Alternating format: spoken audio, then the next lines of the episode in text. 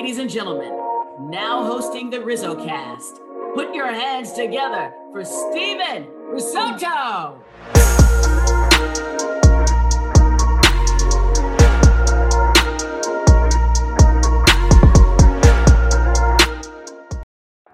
What's going on, everybody, and welcome. My name is Steven Risotto. I cover the San Francisco Giants for SF Bay, and I'm the host of RizzoCast, a podcast that features current and former big league players, coaches, fans, media, and others who are regarded as some of the brightest minds around the game of baseball. Today's guest is Dylan Cumming, a 23 year old right handed pitcher that recently signed a minor league deal with the San Francisco Giants as an undrafted free agent uh, Dylan is is getting ready to take on professional baseball for the first time after pitching at Chicago State and Liberty University. Uh, in 2022, he kind of built somewhat of a celebrity status when a, uh, a, a, video, a viral video hit social media, um, kind of depicting it was a promotional video, and he was in there uh, singing, uh, lip syncing Celine Dion uh, to unveil Liberty's new jerseys. So you might have remembered it. You might have seen it on TikTok or Instagram or whatnot. Uh, Dylan is is checking in from Giants minor league facility in Scottsdale, Arizona, where uh, he's getting ready to uh, pitch in some spring training games happening later in March. Um, we talk about Dylan's deal with the Giants, the prospect of playing pro baseball, uh, his pitch mix, growing up in baseball, and yes, that viral video, of course all of it and so much more coming up next on RizzoCast. This is episode number 131. Let's get started. All right, we are here with Dylan Cumming, the newest San Francisco Giant uh, farmhand, and Dylan is nice enough to take time out of his busy day and hop on the podcast. Dylan, how you doing? Welcome. I'm doing great. Hope you're doing great as well. Out here in Scottsdale, living the life. So is it because I've heard conflicting reports? I'm not. I've never been to Scottsdale in my life. I've never covered spring training.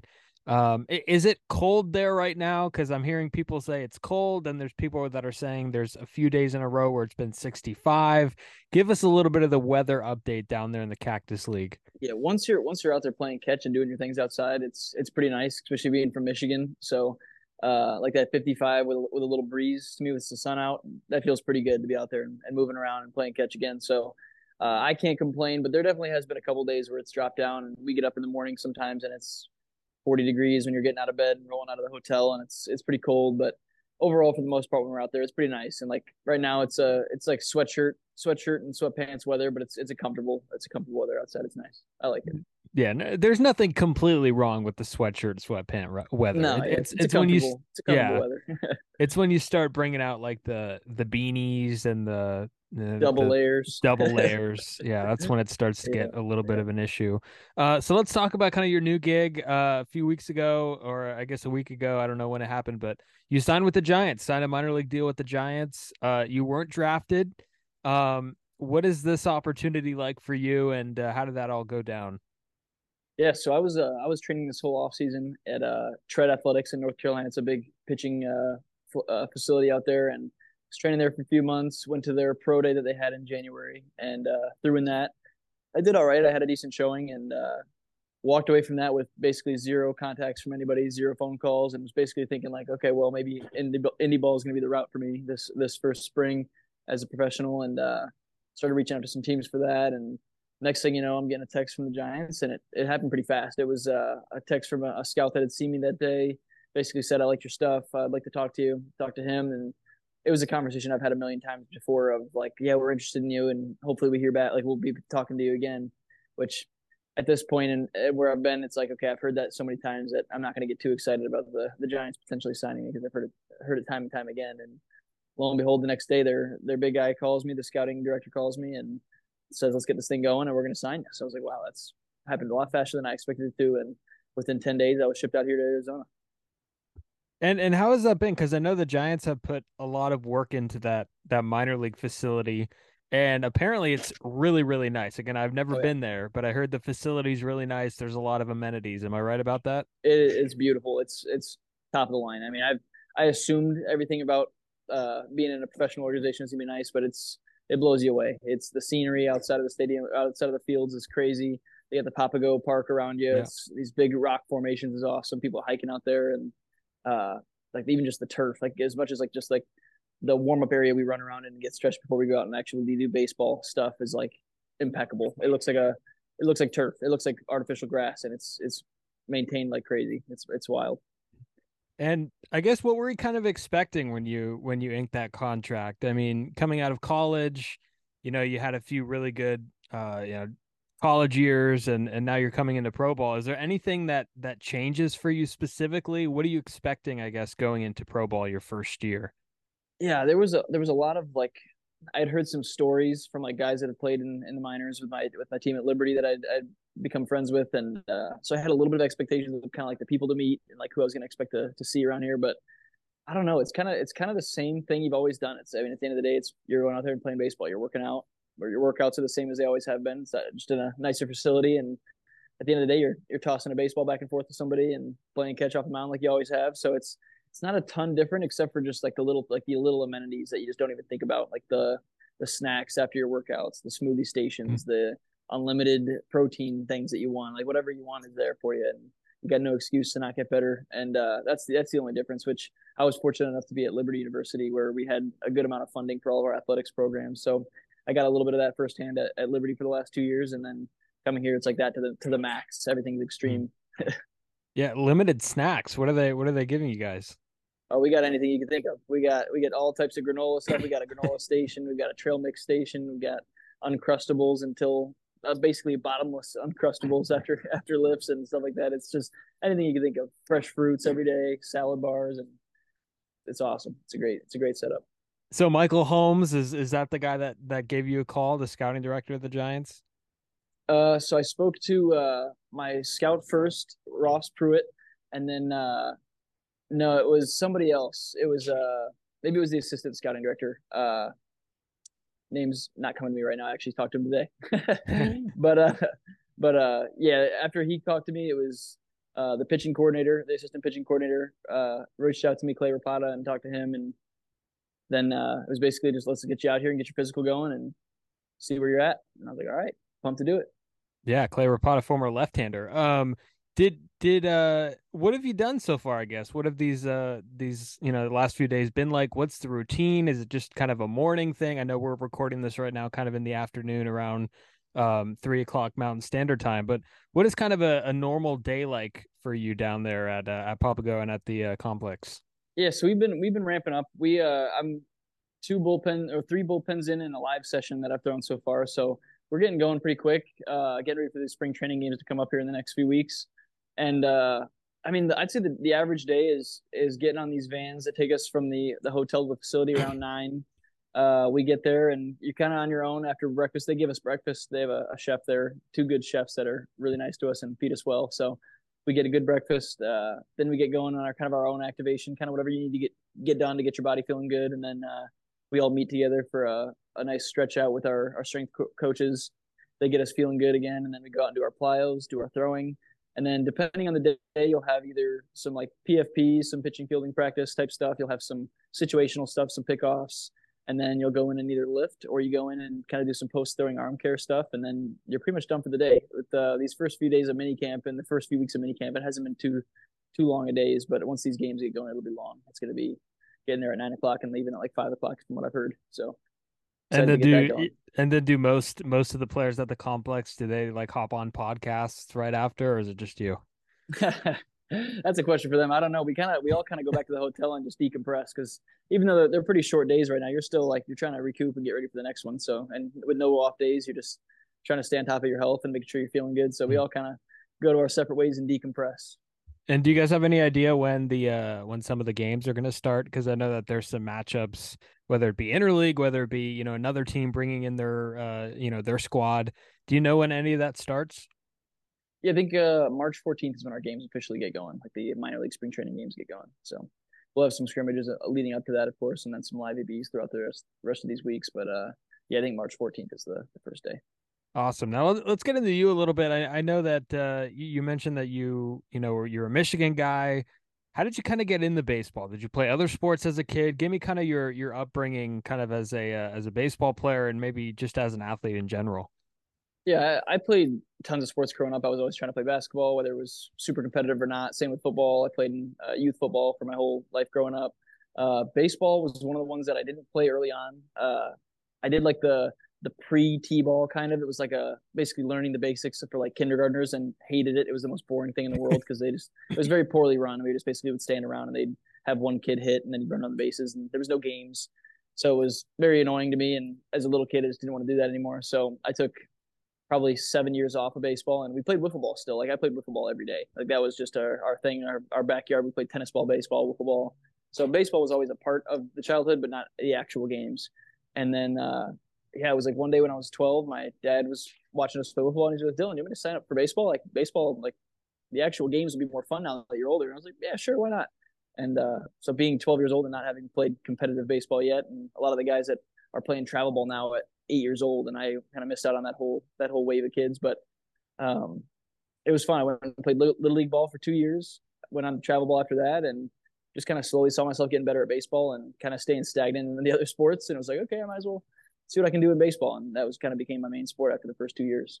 But uh, size, I was never I was never the biggest guy, so I was always like, I love football, I love basketball, but as the kids started getting taller and bigger, and I wasn't, it was like, well, at least baseball I can still compete. and uh, luckily, got a little height in me towards the end of my high school years and got up to past six foot. But uh, yeah, for a while, I was the I was the short, skinny kid that was trying to compete in basketball and football, and it didn't work out too well.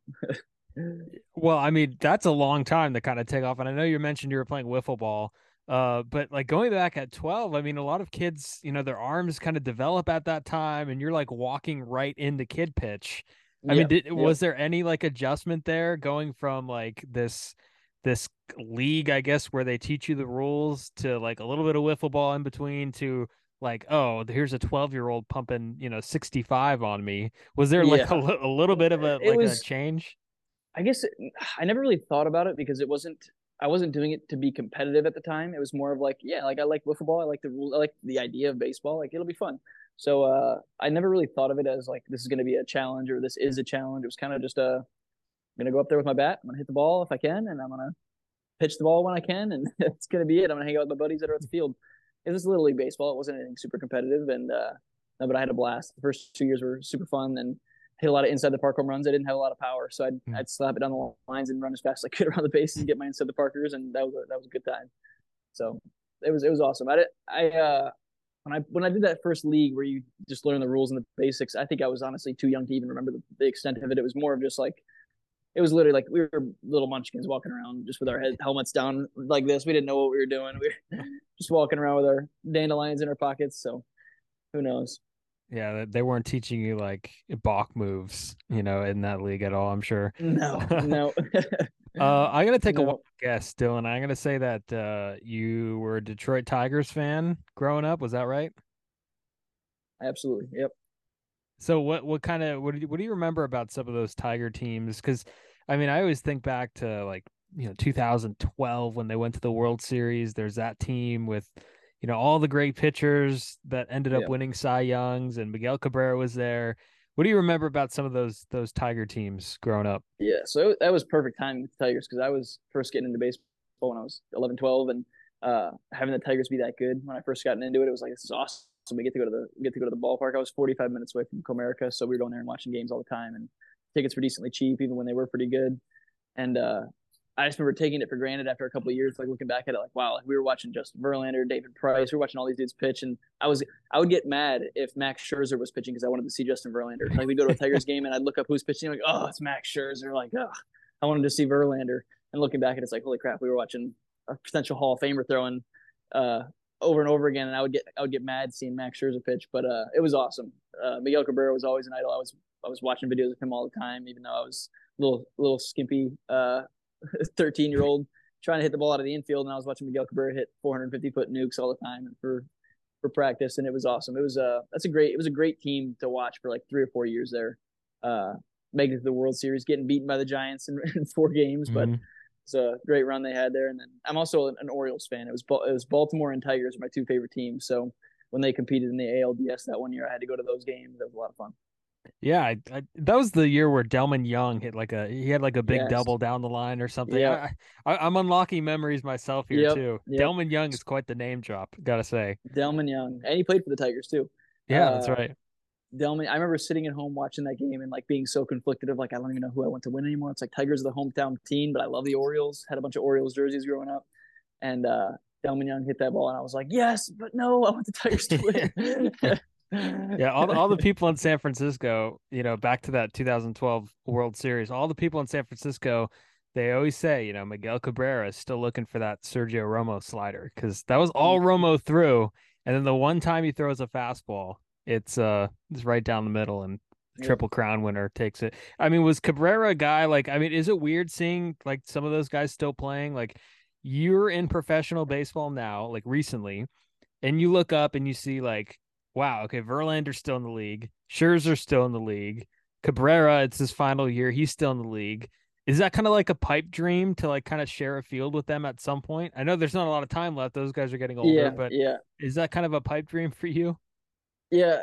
More so the younger guys, because I guess when I was younger and was watching them, I never really thought about like I'll be playing. Like my goal is to be playing with them at some point, because that was just Mhm. it was not what I was not where my mind was at at the time. Uh, as I got older, like end of high school, it was kind of like the younger guys, like the Bryce Harpers and the Mike Trouts. It was like okay, like at some point, like if I make it, they're going to be in the league. Like those guys are going to be around there. Uh, they were more the guys that I aspired to like eventually share a field with and strike. Like I want to strike those guys out. I want to get those guys out, kind of thing. And uh, but Miguel Cabrera was more of just a that's kind of an idol. Like he's just like this old this old figure that was like Mhm. this is that's a legendary figure I get to see all the time at Comerica Park and never really never really thought about like the idea of being with him or being on the same field or that kind of thing. But definitely idolized him forever. Yeah, no doubt, and and hopefully he goes out strong. I know he's had a few uh, yeah, I hope so. few tough uh, injury years in terms of uh, his his legs, but uh, all the best. Definitely a first ballot Hall of Famer, one of the greatest hitters yeah. to to ever play the game. Um, I, I read that your mom was she's in the Hall of Fame for uh, Flint, Michigan for volleyball. Is that right? Yeah, she was a freak athlete. Uh, and your dad played Michigan. volleyball too. Yeah, they met playing beach volleyball professionally. Uh, my mom was basketball and volleyball at Central Michigan University. Uh, my dad was track and field in college, and then after college, kind of found volleyball and was, he's tall and athletic and can jump really well. And I was like, yeah, take up this volleyball thing, and they both became very good volleyball players and played professionally on the beach. So did you like follow and start playing volleyball yourself as a kid, or was that just something you were never I played a little bit. It was uh, it was fun, but I had more fun doing other things. So it was kind of like if I if there was a chance to do it, I would play. Same with my younger brother. My brother, my younger brother plays a little bit more than I do. He uh, actually played in some like uh, travel teams and like played in some tournaments for volleyball for indoor. I never did that as much, uh, but we were always around volleyball because my mom was a, a varsity volleyball coach at the high school I went to. Uh, she coached there for a long, long time. So growing up, we'd go to her practices and mess around on the courts and whatnot. So volleyball was definitely a big part of my childhood. Just watching so much of it and being around it, it was an awesome sport. But yeah, that's how they met. Yeah, a little bit of a an athletic gene there. Yeah, Um, yeah. So I, I want to ask about you know pitching wise. Um, I was watching some of the videos that uh, Tread Tread Athletics was was posting. I guess first of all, let's talk about Tread real quick. Pump them up. I mean, I know everybody's kind of got their off season, um, you know, facility where they go to. Give a little time and pump up Tread. Pump up what they've kind of taught you, and and what's it been like working out there.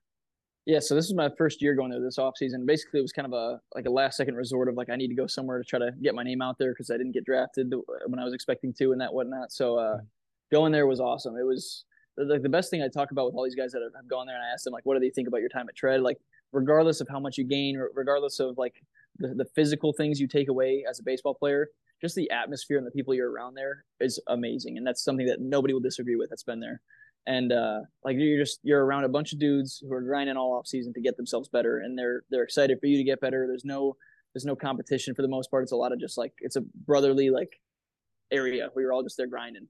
And uh that was awesome. Having a catcher on hand at all the times during the off season like there's there's just so many things you can't take for granted that like these big facilities like them like they're expensive but they're they're expensive for a reason you, you can't Mm. you can't just have a catcher at your hand you can't have TrackMan behind you at all times like there's just certain things that you you miss out on going to a smaller facility and they manage to they make it a top of the notch facility for sure and it's an awesome place to be Yeah, no, that's awesome. And I know that uh I actually had someone on maybe a few years ago who who worked at Driveline and I I think I asked like uh, it was a stupid question. I, I probably should have known the answer, but I was like, you know, I've seen a few people they go through there. They always say that they work at Driveline and they show up to spring training. They have added velocity and such.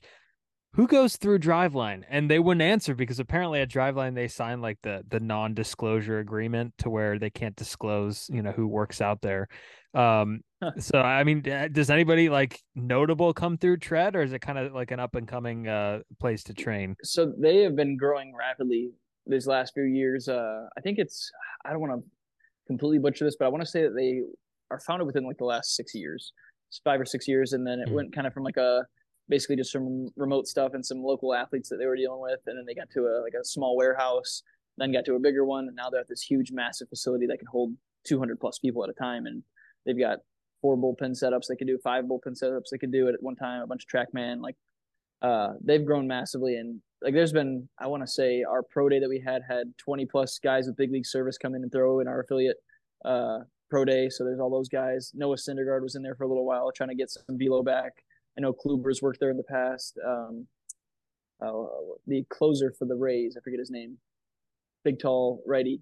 Yeah, I know, I, yeah, I know who you're talking about. Yeah, uh, freaky fastball. Dude throws riding fastballs like they're taking off. I forget his name. Uh, he was there uh, yeah, there's a lot of big leaguers. A lot of big leaguers come through there, and even if they don't come through, they're at their own facilities out west or wherever they're at in Florida, and they're they're using it remotely because we have some really good coaches there at uh at Tread.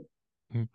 And I guess what could Giants fans kind of expect from you in terms of your your repertoire per se, your your arsenal of pitches? Um, I'm gonna try to guess real quick because I, I saw okay, the video. I saw the video and I'm gonna try to guess. I think I know my movements pretty good. I was a PO in, in high school, all through high school. Uh, PO, by the way, like that's such an unbelievable life in my mind. Um, so I'm gonna guess based on the movements. Okay, you got a you got a fastball, but it's more of like a, a sinker with two seam action. Okay. Okay. I saw a changeup mixed in there with like two seam tail a little bit. It might have been a split though. I don't know. It looked confusing. And I I, I also heard somebody say throw the split, throw the split. So I don't know which one it was. There's definitely a, just a bolt, like a like some wicked slide piece there too. Um, am I kind of on the right track there? What's what's your you That's the main. That's the main three. So it's a sinker. I'm a sinker baller. I throw a low three four, so pretty easy for me to get some sink. Uh, sinker baller, changeup that mirrors the sinker pretty much identically. It's got the same spin, same axis, and everything like that. It's just a, a 10 miles an hour slower. And then uh, slider, which is my big sweeping pitch, which is what's my it's my go-to against the righties for the most part. It it it uh it's got a lot of shape. It's a it's a very large pitch. It uh, it gets up to like 25 inches of, of break on it, which is pretty high, and uh, it's a little bit slower than most most like sweeping sliders that you'll see in the bigs, but uh, just the, the pure shape of it and throwing it from as far over to the right side of the rubber as I do, it makes it pretty deceiving. So mm-hmm. those are my main three. I do throw in a four seam there every once in a while, and no splitter, mm-hmm. but uh, yeah, tinkered with the four seam and I tinkered with the with the cutter a little bit. But uh, yeah, the main three are the are the sinker, changeup, and slider. Yeah, one of the videos has a headline saying like you're learning a cutter. So did the yeah, cutter just not like did it not progress? Did it not, you know, what's it, going on? Uh, it was inconsistent. It was when it was good, it was really good. It was getting cut ride, so it was it was hanging up like a four seam, but also still cutting. Which compared to my other pitches, it was a very like oddball pitch from my arm angle. And uh, some of like our lefty hitters that I faced there at Tread we're kind of saying like it, it it's hard to pick up because you're mm expecting sink over and over and over again, and now you see this firm pitch and it's coming in at you. So uh, it was a good idea. I think it still is potentially there, maybe in a future season or something like that, but definitely needed some work on it and just didn't have the time necessarily to to grind it and figure out what was what was going to make it more consistent. Now, are you a guy? Because like I, I know that you know maybe you know you're not a guy that's going to go out there and throw you know 98, 99, 100.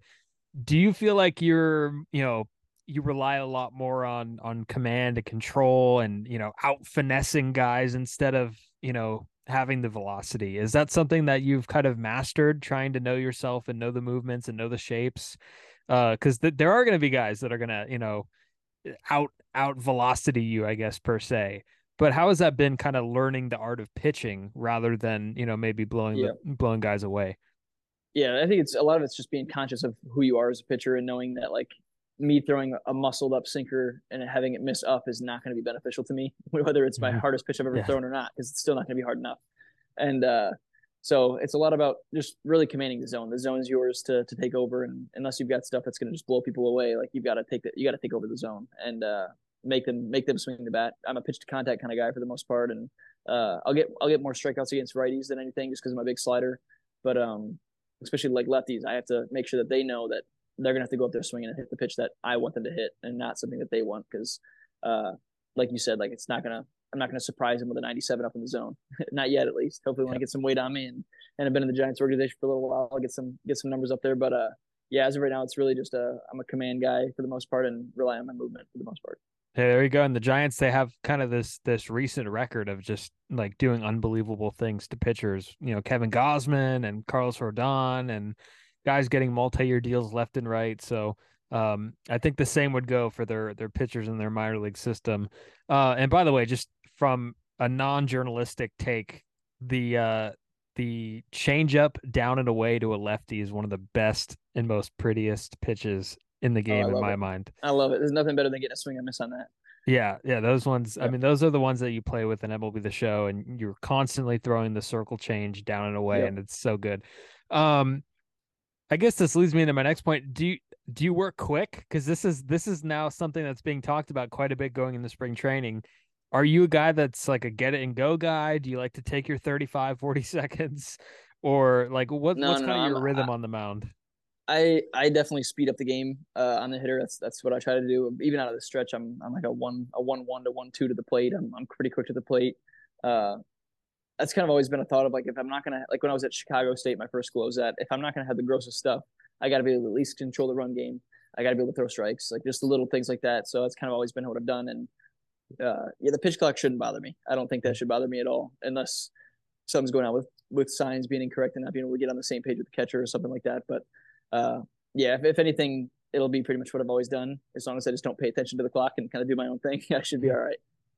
And I know in some college levels they have the clock. Did did they have it at Liberty at all?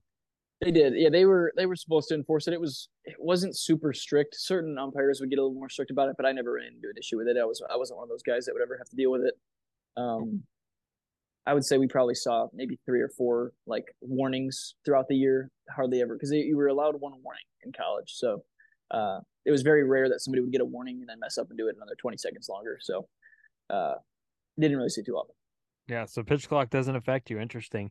Um, it, have you gotten the chance to work with PitchCom so far? And, and like, do they have that at the facility? Have, have you guys kind of toggled with that at all? Yeah. So this year, well, let me go back to last year. I'd heard from last year that, uh, one of the A ball teams was experimenting with PitchCom in the minors and stuff like that. And they kind of realized that unless all the teams were going to be on board with using PitchCom in the minors, it's kind of giving the teams that do have it an advantage. So they've cut that out, and only AAA is going to be using PitchCom this year. So we have not. Oh wow, interesting! I didn't know that. That that that's really interesting. Um, and I guess some of the the other rules, I guess, I mean, I could get your thoughts on them just a little bit. Um, the uh, the pitch clock was the big one, and I think the the yeah. next big one was definitely the uh the defensive shifts. And I don't know how many defensive shifts there were in college. I mean, you only have so much information on on on these hitters. There's not enough to, you know, determine whether a guy is more capable of grounding a one-one slider to the right side than you know. So I guess college you got to use your head more than than some of the data. Uh, so uh, what do you think about banning the shift? Did you like having guys, you know, over shifting behind you or i mean what do you think about that new uh new rule coming into the game i was i was always super mixed on it when i like when we would do shifts for me so liberty mm-hmm. and a lot of the bigger schools you'll actually find like a lot of these the, the competitive d1 schools will get a ton of information like you'd be surprised on how much information you can get on some Scary. of these teams that yeah. that yeah, you can get on and it's even more so at the pro level but uh now we shifted a lot we had an emphasis on pitching and defense at liberty and uh like my first year there we were the number one defense in the country uh for uh, what do you call that? Air like fielding percentage with the highest mm-hmm. fielding percentage of the country, and we prided ourselves on the ability to field ground balls and be in the right spots, and we shifted a ton. And it was always kind of 50-50 for me. Like I was saying, like you love to get that ball back at you, and you're like, oh shoot, I just gave up, a, I just gave up a single up the middle, and you turn around, and your shortstop standing there. Like that's a great feeling. But it's also a terrible feeling to give a, get a ground ball with a guy on first shortstop, and you turn around and your shortstop's not there, and it's like, oh my gosh. So it's a double edged sword. It's uh, I could take it or leave it. I'd say overall for the game of baseball, I'd prefer there not to be any shifts, or at least limited shifts like they're going to do right now, where you can't go past second base, that kind of thing. Because at the end of the day, it does take away from a lot of the hitters, and it just kind of I like not having the doubt of is there going to be somebody behind me, or is there not going to be somewhere in this hole? Do I have to try to do something a little bit more to get them to hit roll over to the right side? And kind of takes that out of it and just kind of pitch to your strengths rather than pitching to a side of the plate to make them hit it too. So it'll be interesting. It'll be interesting to see. Yeah, and I've always been kind of more empathetic towards pitchers because I always look at them like, God, every rule that baseball's ever implemented has hurt the pitcher. It's like, you know, in the '60s, they you know pitching was just so good that they they lowered the mound, and then you know, pitching was so good that they added a DH, and pitching was so good that they have to check them for substances every five. So, I mean, it, pitching just like it's yeah. for whatever reason, like pitching takes over the game, and a lot of people don't like it. But it's going to be interesting to see some of these um these new rules. Um, and I guess finally, you know, you uh you kind of put things together this past summer um in uh in in summer ball uh, playing with, and this is an unbelievable team name, the Burlington Sock Puppets uh, in the Appalachian League. And I mean, you had a great, great few starts there. I think you appeared in nine games. What was kind of different from uh, from what you put together down there in the summer league? Yeah, I think it was kind of taking everything I had ever like learned over the last year and a half, two years at Liberty, and just kind of putting it all out there for the most part, and not having to worry about necessarily like, oh, we have to like we have to win this game, or I got to be more efficient because like uh, I got to turn around and pitch the next week and that kind of thing. It was a lot more uh, of a free environment for a pitcher like myself and being an older guy on the team. I was one of the older ones there. Yeah. Uh, I kind of just got to do whatever I felt like was going to work and adjust it from there. Which, uh, like at, at school, you were like the coaches are worried about losing their job. They're worried about winning games. Like you gotta like you gotta win your games and compete and compete and win win a tournament at some point. Versus in summer ball, a lot of the guys are just kind of getting their work in for the summer. The coaches are still trying to win, but uh, it's a lot on yourself and just kind of doing whatever you need to get done. And I experimented a lot with things about like uh, trying to throw fastballs up as a sinker baller, which is usually frowned upon because it's like you're flat throwing a flattened yeah. sinker at the top of the zone. But kind of tweaked some things and got my ball to kind of ride at the top of the zone and sink at the bottom of the zone. And it was just something I never really thought to try at Liberty because it's like I can't be experimenting things on in a weekend series where we have to win two out of three kind of thing. So uh, kind of gave me the ability to try some things out and just kind of take what I already learned and take it to the next level. And I think that's exactly what I did. I threw everything that I wanted to and went out there and experimented, and things started working. Yeah, and did you you mentioned you were one of the oldest guys on the team? Did you ever feel like a sense of responsibility to like take on a leadership role? I know you weren't there for long, but uh, you know, you're playing with 18 and 19 year olds. Was was there yeah. a point where it's like, God, this is ridiculous? But also, was it an opportunity to open a window to kind of like you know take some of these young guys under your wing? It was a uh, yeah. At first, the first few weeks or first week, I'd say was like a little bit of like a wow, like I'm playing on a team full of basically like fresh high schoolers. Like these yeah. kids feel so young to me. And uh, my other teammate from Liberty, Tyler Germanowski, was there with me, and we both kind of thought the same thing because we were both older. And uh, but no, after a few weeks, once we got settled in and got to know everybody, it was it was pretty fun, and it was a it was a fun, refreshing environment to be around. And uh, definitely, I wouldn't say I took any of those guys under their wing because they were all pretty competitive, like D1 athletes for the most part, and uh, it was cool to see what kind of the things that they were doing and the things they were working on at their school and bouncing thoughts off of like things that I've learned over the last five years of college baseball and kind of give them some insight on that kind of stuff. But uh, yeah, I'd say it was a fair balance of like a it was a mutual helping. Like I, I told them some things, but it wasn't more of like a hey, like let me come, let me let me go talk to you for a little bit, kind of take you on my under my wing. Uh, there was none of that. We were all friends for the most part, but uh, but yeah, it was a good. I think it was a good learning experience for me to kind of talk about what I've learned over this summer with them, as well as like how they can take it to the next few years of college baseball. Yeah, that, that, I'm looking. There's another guy here who's who's 17 years old from China, Zach Keen. I don't know. I don't know if you played yeah. with him, but yeah, they uh they showed up at the end of the summer. I only I only met them once when I came back and pitched a couple more times after the draft. Uh, didn't get to know them very well, but they had some some guys come in from the they were in the draft league. I think all there was I think three of them, three kids from China that had came over and played in the draft league, and then when the draft league ended, they came over to the Appalachian League. Yeah, seventeen. That probably makes you feel even more older. Um, yeah, yeah. Uh, so I guess uh, finally here before we wrap up, and you're not going to avoid this, Dylan. Um, the uh, you're you're known for kind of like making these these really cool like TikTok videos, and one of the ones that you did was a promotion for the uh, the jersey reveal uh for Liberty, Liberty's jersey reveal for the uh the 2002 season and you came out singing Celine Dion and lip syncing. You were lip syncing, you weren't singing, but we should you should make one where you're actually singing. That would be cool. um, I mean, uh, this went viral, it blew up everywhere. I mean, what was kind of the? uh I mean, did you know it would go viral? How did that kind of all start? It was a so we it was an eight man crew that put the thing together. We had our entire Liberty staff, like uh, creative team, working on that. We had people holding the leaf blowers, people doing the lights, people throwing me yeah. the bat. It was it was a whole pro- production for sure. And uh, I would say at first it was kind of like this is a little goofy, like this is like it's funny, but like I don't know if this is really gonna be what we do for a, a reveal of our jerseys. And then as soon as we saw it right afterwards and they showed us like what it's going to look like, it was like, okay, that's pretty good. Like that, that might get some traction. That's pretty funny. And uh, we were pumped for it to go out to the public. And then the next day when it did, it was within hours. Like within hours, I was out. Uh, we were in the middle of season. It was probably like week two or week three that that came out. And uh, when that was going viral, was I was seeing it everywhere. I was getting DMs from people across the world saying is the best thing ever. I was getting reporters from places saying that can we use this footage, like that kind of thing. And uh, next thing you know, I'm at a, a restaurant in local in my local place in Lynchburg, and it's on SportsCenter and Pardon My Take, and they're talking about it and Pardon My Take here and stuff like that. It's like, oh my gosh, it's crazy. Yeah, anytime you get on Pardon My Take, that's that's a game changer for sure. Um, I mean, I guess like video aside, because that's great and all. I mean, you you got something out of it. All of a sudden, now you're on like Cameo and you're making cameos for people. You're wishing random people happy birthday. I mean, it, it kind of yeah. changed you a little bit. I mean, did you did you feel like you were like famous for just a quick second? it, basically, it was I was I was actually recognized a couple times at like at uh, at games. We'd go play another school, and they like, "Oh, you're the guy from the video." And I'm like, "Yeah, I'm the guy from the video." and then uh, even at Summer Ball, there was little kids that like uh, would ask me like for an autograph or a picture because they they saw the video and they knew I was playing uh, with the sock puppets and that kind of thing. It was pretty funny. Yeah, no, no. and I guess uh, the the main point was to promote the jersey. So I will ask yeah. the baby blue jersey. How was it? I mean, that's the oh, main question that they doesn't get asked. Fire, okay. Those jerseys were fire. Yeah, we got a lot of a lot of hate from some SEC schools and uh, saying that like they, they look like Ole Miss or they look like whatever, and it's like okay, well, baby blues are not are not staple to anybody in particular. It's been going around for ages with the uh, and the MLB, the Cardinals had them, the Expos had them, Phillies have been using them forever, so that no one claims the baby blues. So I didn't want to hear that. yeah, the baby blues do not belong to any certain generation. Uh, I think they work just fine. Um, and I, I mean, I, I did mention that you are kind of big on social media. Is that something that like you know you take pride in doing? Like you take pride in kind of being a fun personality.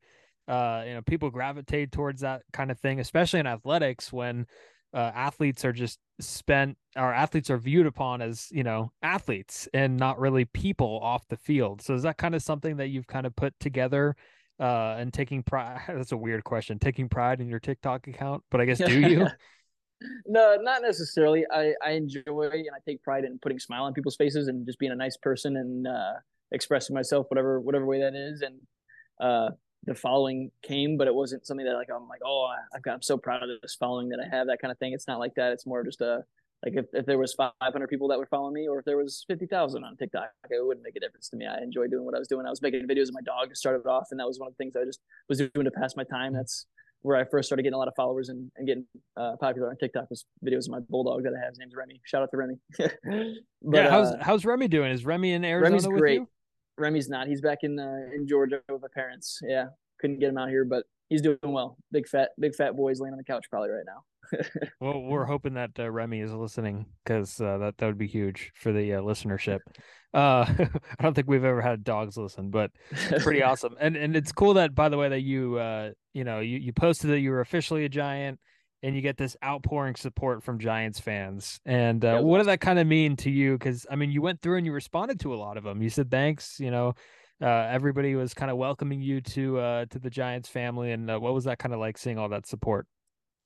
Yeah, no, it was awesome. It's it's uh, similar to kind of like the, feeling of like being at Liberty for the first time. Liberty has an awesome fan base, and they they love their Liberty sports. And like leaving Liberty uh, and going on this next adventure before I'd even really accomplished anything, just being in, in Burlington for uh, for the first couple weeks, doing well. I was getting messages from people all over at Liberty saying like, "Congrats, you're doing so well, and hopefully you get drafted," that kind of thing. So they were always on me. And then now joining the Giants organization and immediately getting some some feedback from their fans saying they're glad to have me on board. It's, it was awesome. It's cool, really cool to see. And responding to people is always something that I've like taken pride in. That like that's that's one thing that it takes me two seconds to say thank you and to say like you're welcome or do whatever it is on the online, and it can make somebody's day. So I'm always making sure I respond to people and make sure that their that their messages are heard to me, and I appreciate all of them. Well, once these uh these games start up in uh, kind of mid March, there's going to be some fans there, and you're gonna have to work on your autograph. So I guess that's that's yeah, something, or absolutely. you probably already have one that's pretty decent, I'd imagine. It's all right. It's all right. There you go. That's fine. Good enough. Uh, dude, Dylan, I appreciate you coming on, man. This was great, and uh, and uh, I wish you the best of luck going forward with the Giants organization, and uh, appreciate your time and appreciate you coming on. Yeah, appreciate you having me. It's been awesome. And of course, everybody can follow the podcast on Twitter and Instagram at RizzoCast. Go check us out, Spotify, Apple Podcasts, YouTube, wherever you find your podcast. Uh, thanks for listening, and have a great day.